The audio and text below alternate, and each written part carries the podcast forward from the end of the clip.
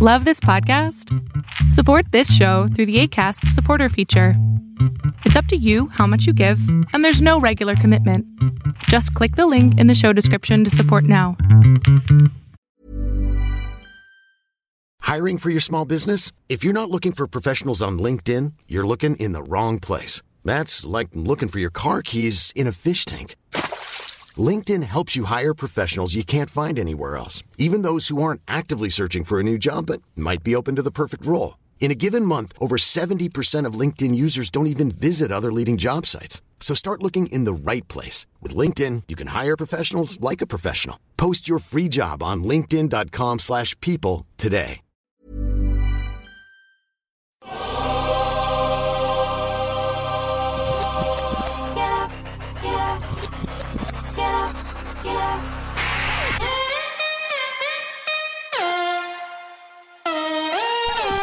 Welcome to On the Ball with Rick Bucher. Here's your host, Let's send it over to Rick Bucher. Rick Bucher.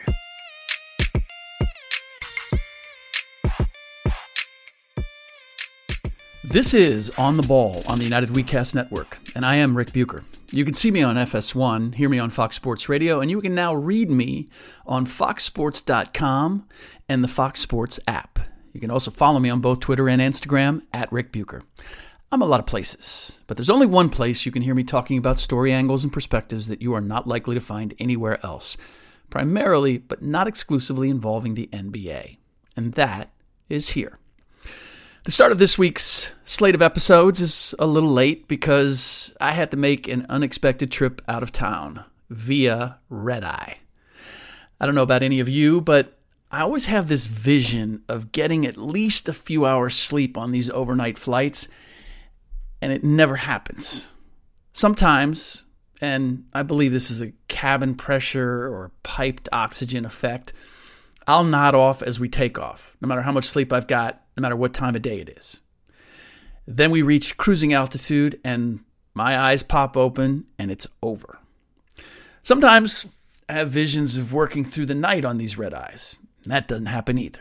I end up alternating between doing a little work and turning everything off and resting my eyes, but never nodding off. Wishing I could nod off, but never getting there. In short, red eyes are never what I imagine them to be. It's a little like how I imagine going to Las Vegas. Whenever I have a reason to go there, usually for summer league or maybe an exhibition game, my first thought is, I'm going to Las Vegas. And I imagine all the fun I'm going to have. And then I land and I'm in the desert among zombies.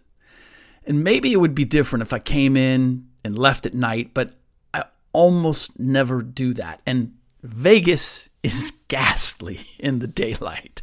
I immediately begin thinking about how long I'm going to be there and the shape I'm going to be in when I leave, which is never tip top. And I start dreaming of being home again. And yet, I go through the same yay ugh, cycle every damn time. Red eyes, Vegas, either one. As regular listeners of this podcast know, I generally like to hit a single topic in each episode so that I can hit it thoroughly.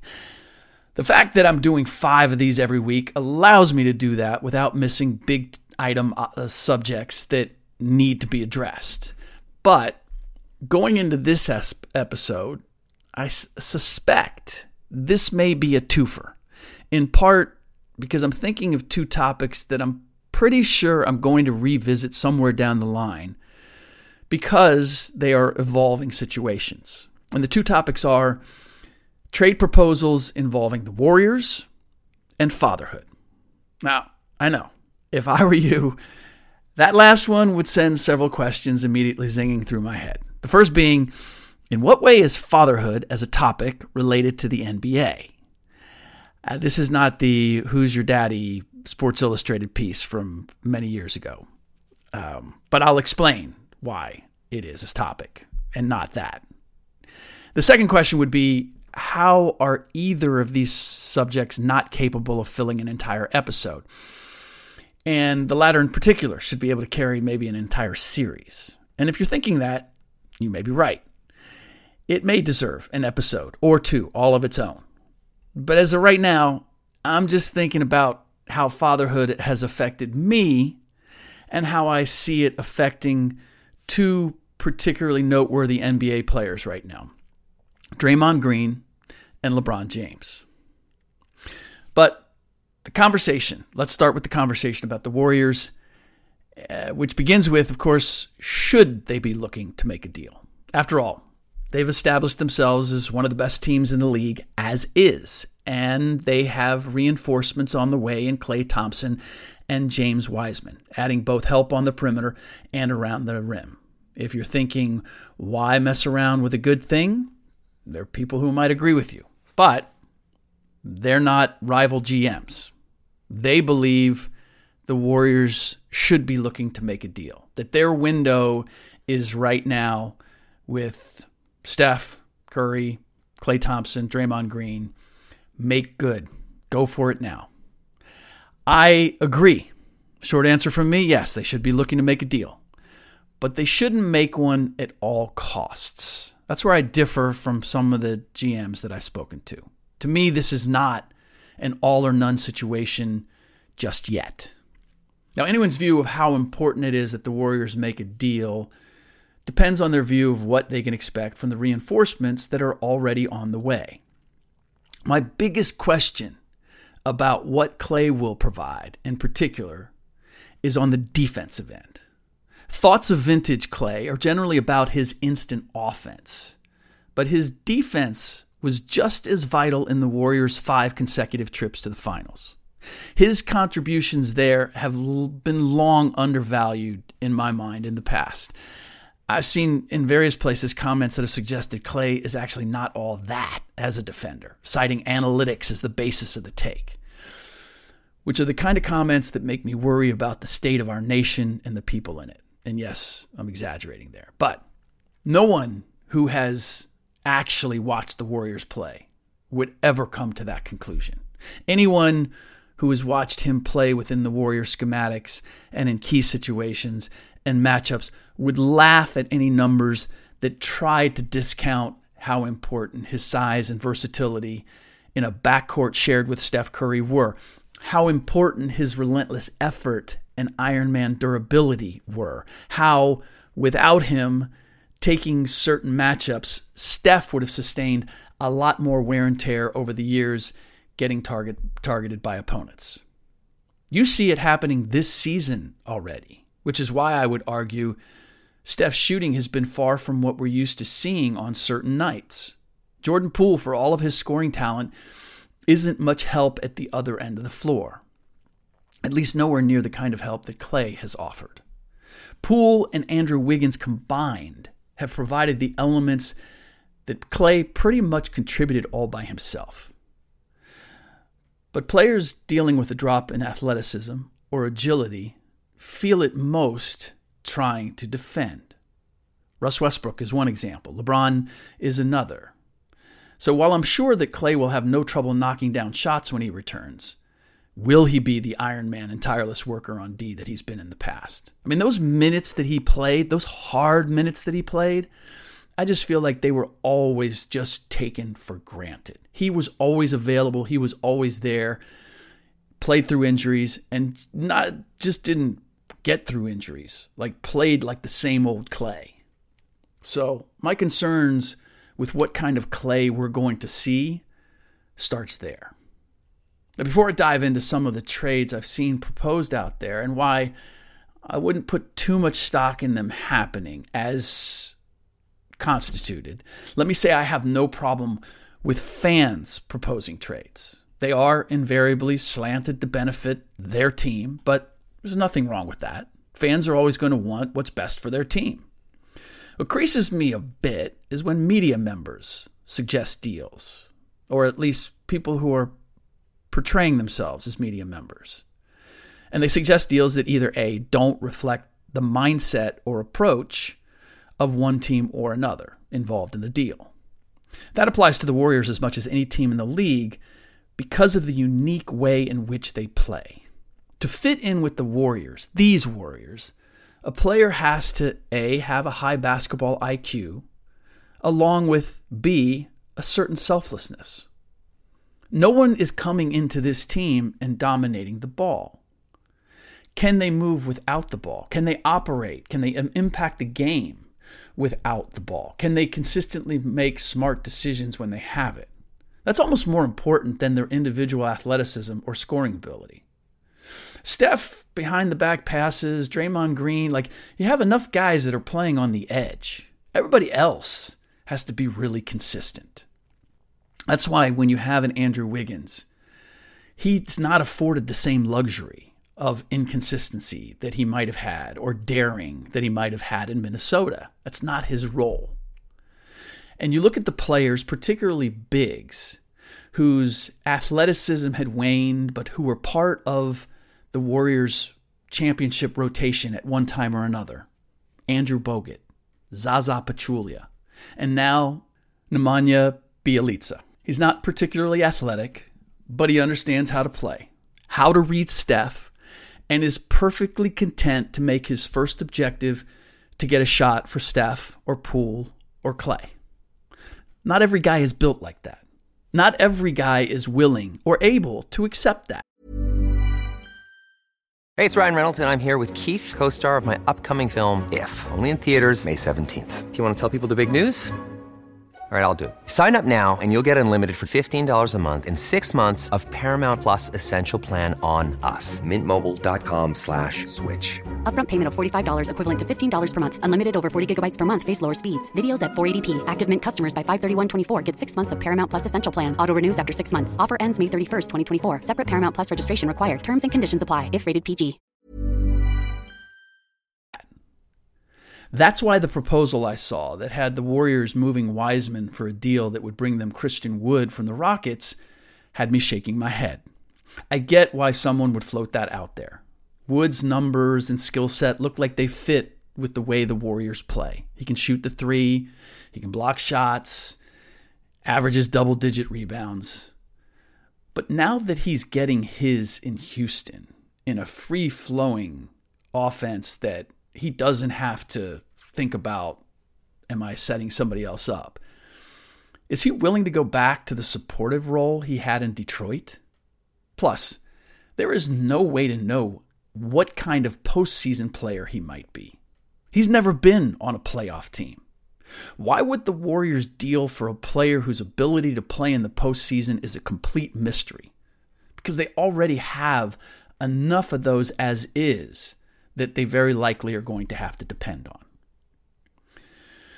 So we should probably start here. Should the Warriors even be looking to make a move for that very reason? That they already have enough new pieces they're preparing for their first playoff, first deep playoff run with. Now, I get the sense the veterans on the team, namely Draymond Green and Andre Iguodala, believe it's not necessary for the Warriors to make a move, based on how they've talked about James Wiseman in particular and the important role they say he can play for them. That's the approach, by the way, that they should be taking, or at least publicly should be taking, because if it comes down to Wiseman being with them, it's important that he feels the veterans believe in him right up until he's dealt. And that's not necessarily an insincere approach on the part of Dre and Andre. Veteran players, even veteran players who have a voice the way Dre and Andre do, always consider themselves more closely aligned with their fellow players than they do the front office. No matter how long they might have been with that team and no matter how young the players are. Because they what they know is at any point they could be that player on the trading block. They could be the one that is being looked at as disposable. You can find a number of Warriors veterans who have great relationship, a great relationship with Steve Kerr. I don't know that I've met one yet who talks in the same glowing terms or has a relationship in the same way with Bob Myers. That's no reflection on Bob and who he is as a person, but simply the position that he holds. Since I'm not a Warriors veteran, I don't have to pretend that I think that Wiseman is ready and able to play a meaningful role for a team trying to win a championship. Wiseman's lack of experience playing overall makes me more than willing to move him for the right veteran big with with one qualifier. As long it doesn't as it doesn't require a package of all their other young talent, namely Jonathan Kuminga and Moses Moody. The deals that I've seen where the Warriors are giving up Wiseman, Kuminga, and Moody, their other first round pick last summer, is the kind of all or none thinking that has the Lakers where they are right now. And I can tell you, there are GMs I've talked to that would take that approach. Their feeling is if Kuminga and Moody were that good, they would have already beaten out the Damion Lees and Juan Toscano Andersons. And I get that thinking. But based on what I've heard from the Warriors, they don't just like Kuminga for his talent. They like how he's responded to the way they've handled him.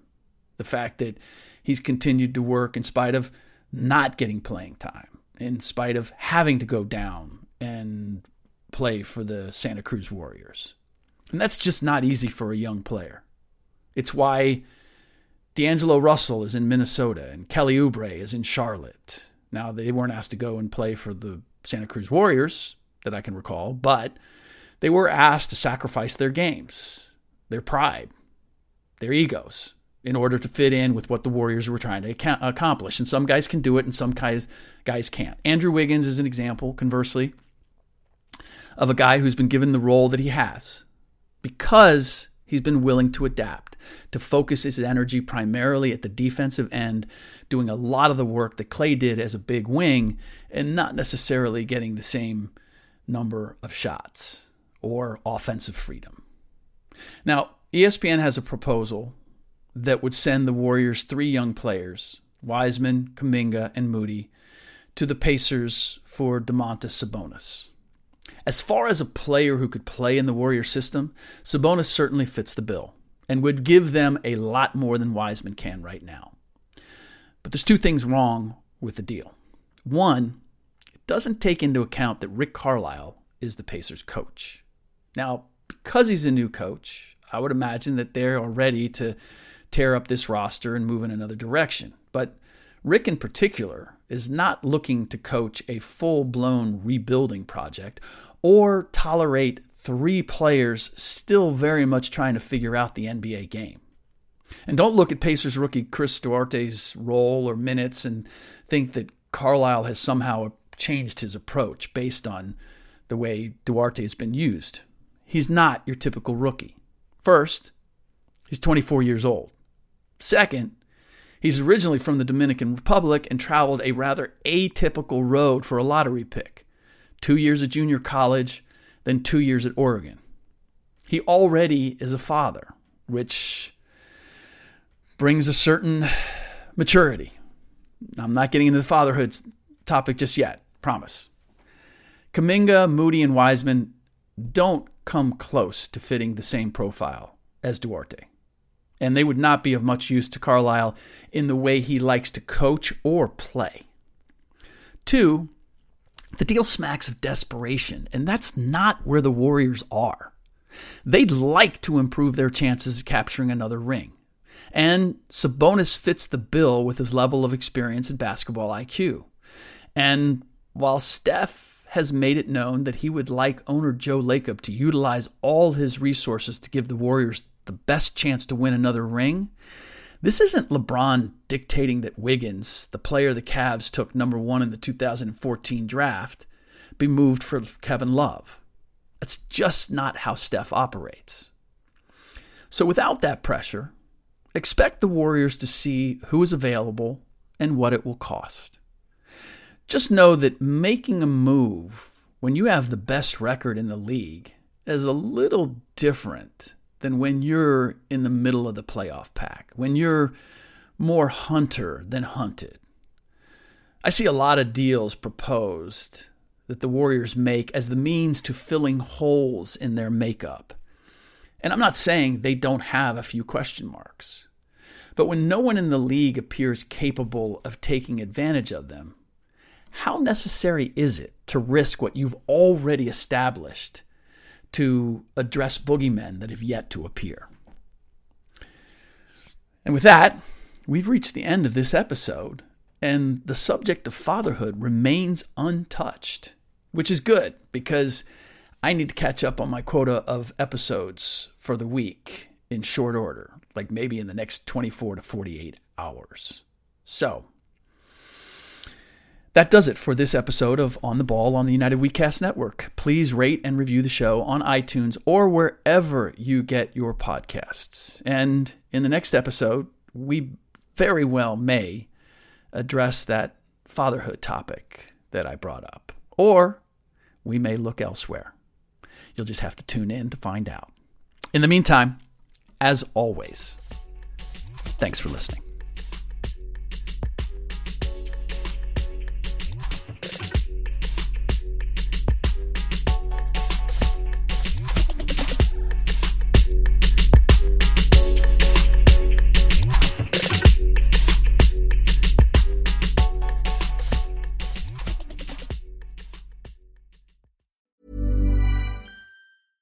Even when we're on a budget, we still deserve nice things.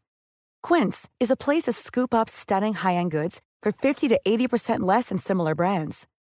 They have buttery soft cashmere sweaters starting at $50, luxurious Italian leather bags, and so much more. Plus, Quince only works with factories that use safe, ethical, and responsible manufacturing. Get the high-end goods you'll love without the high price tag with Quince. Go to quince.com/style for free shipping and 365-day returns.